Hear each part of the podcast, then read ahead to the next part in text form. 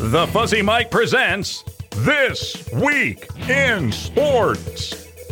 Two GOATs retired from their respective sports in consecutive weeks.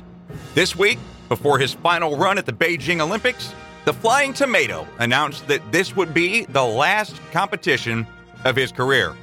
Shaun White hung up his highly decorated snowboard after his third and final trip down the Olympic halfpipe. Shaun White's final competition. Will we see him on the medal stand? Huge 1440 to open up. Will he combo it into another? He does! Oh, and clips the wall, unfortunately for Shaun White.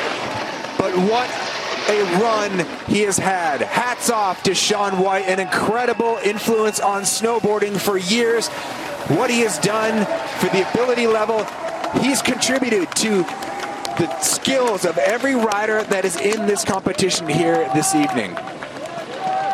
With grace and class, Shaun White comes into the corral for the final time. To me, even more amazing than the groundbreaking triple cork that helped 23 year old Japanese boarder Hirano Ayumu land the gold was the fact that Shaun White, at 35 and over double the age of the youngest competitor, still ended up placing fourth and just off the medal podium.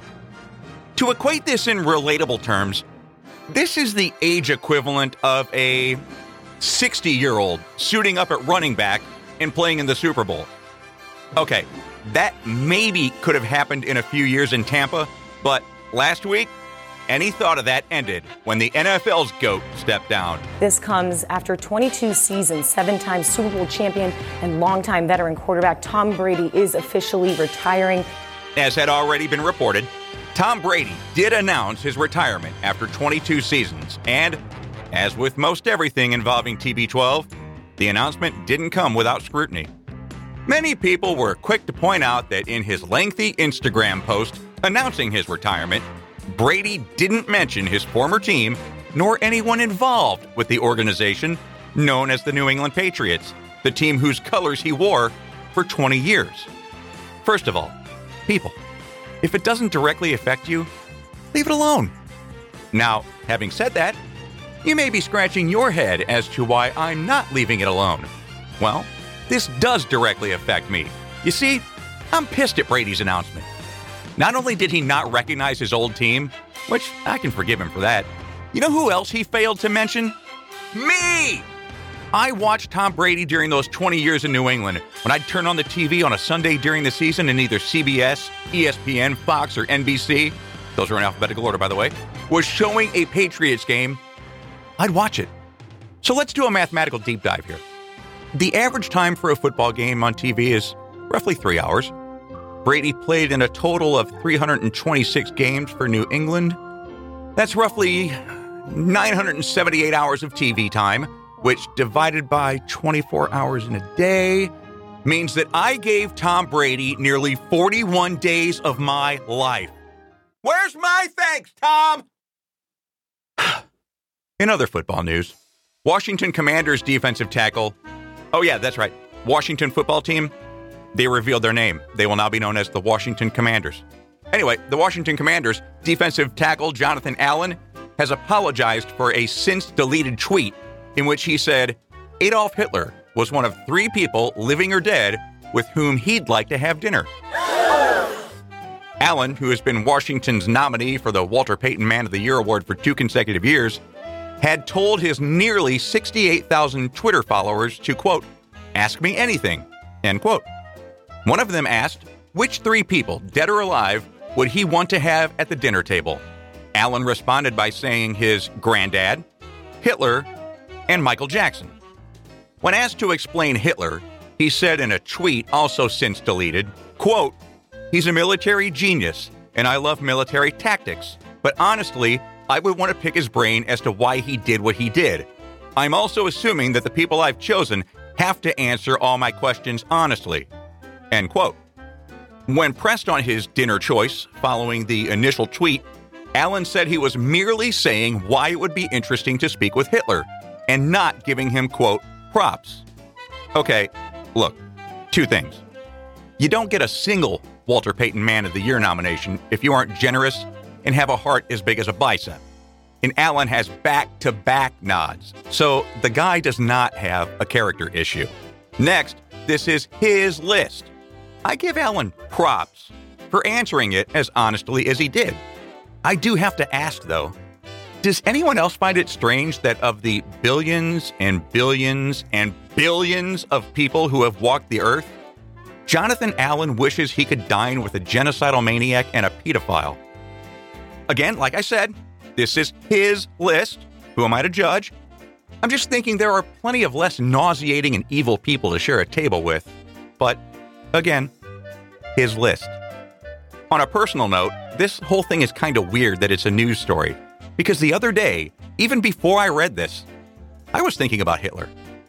Has there been a kid born after 1945 whose parents named him Adolf? I don't care if it's a family name or not. You can't saddle a kid with that this day and age. Mom? Yes, Elijah. Mom, can Adolf come over and play? He wants to show me his new train set. Hmm, I don't know if that's such a good idea. Maybe you could find another friend, someone who doesn't share the same name as the most evil person of an entire century. How's that sound, Pumpkin? That was just something I was thinking about. Now, I do disagree with Allen that Hitler was a military genius. Here's the late, great, and my favorite comedian of all time, Norm Macdonald, making my point for me. There is one country that worries me, though. Not Iraq, not Iran, not North Korea. The only country that really worries me is uh, the country of Germany. I don't know if you guys are history buffs or not, but. Uh,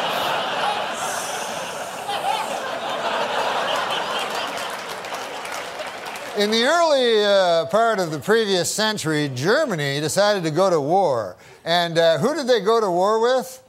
The world. Had never been tried before. And uh, so you figure that would take about five seconds for the world to win, but uh, no, it was actually close.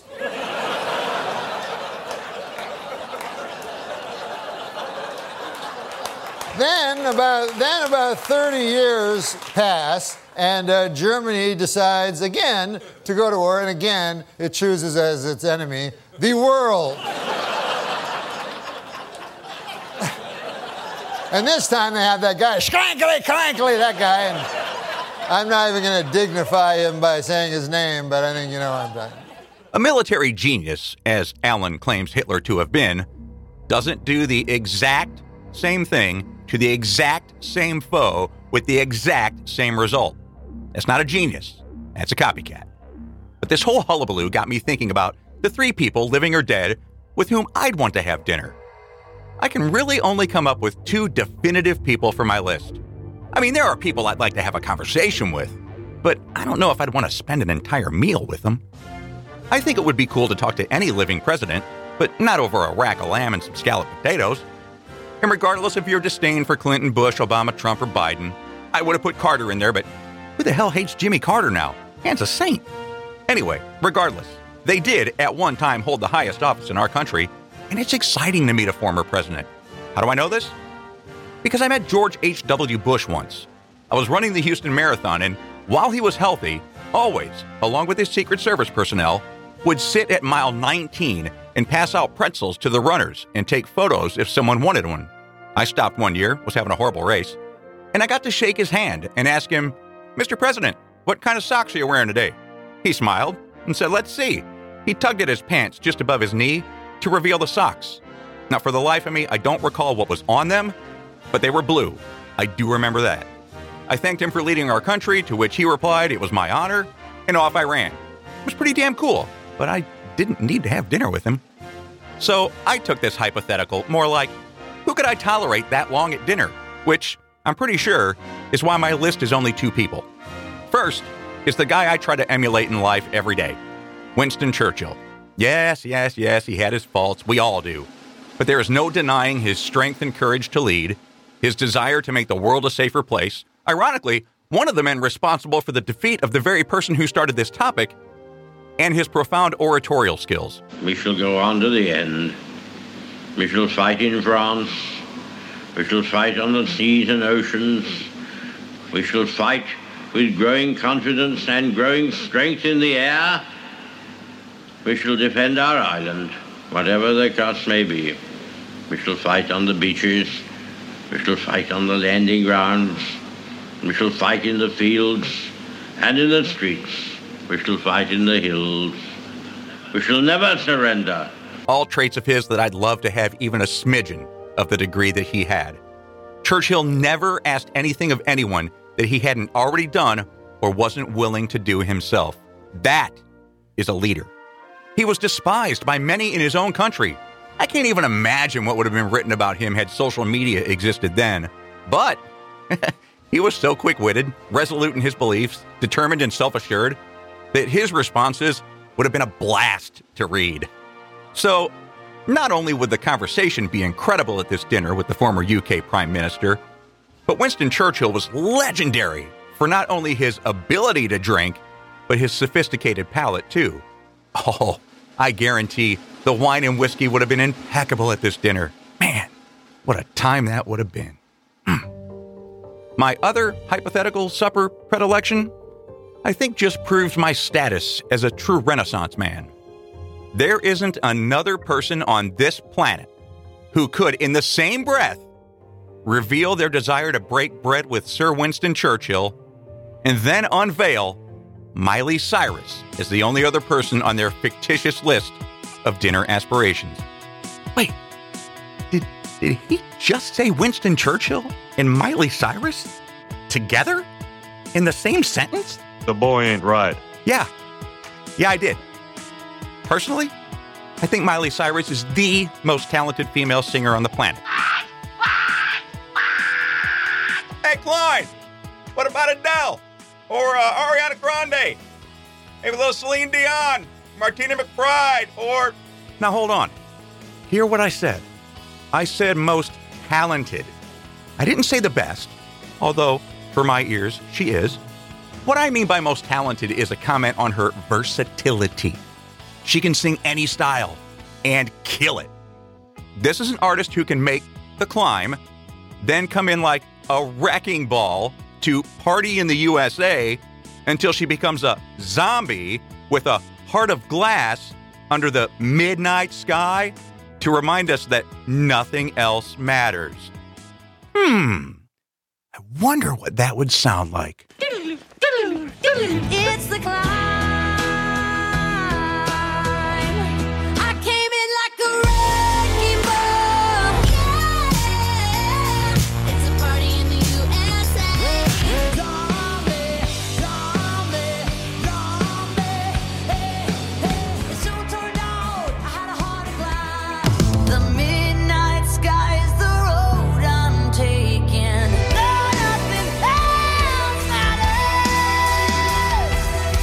I truly just love listening to her voice.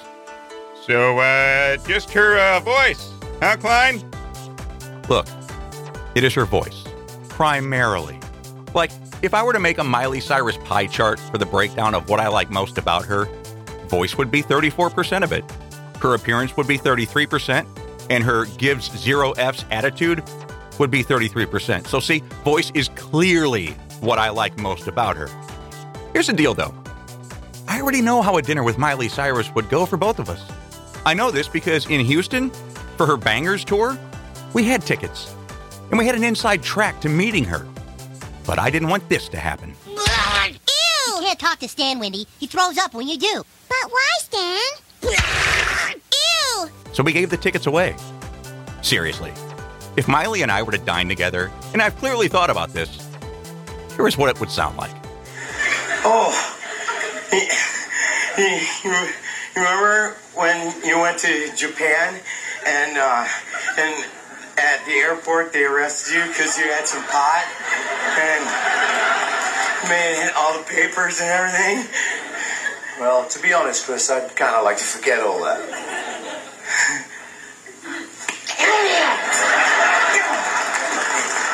so stupid!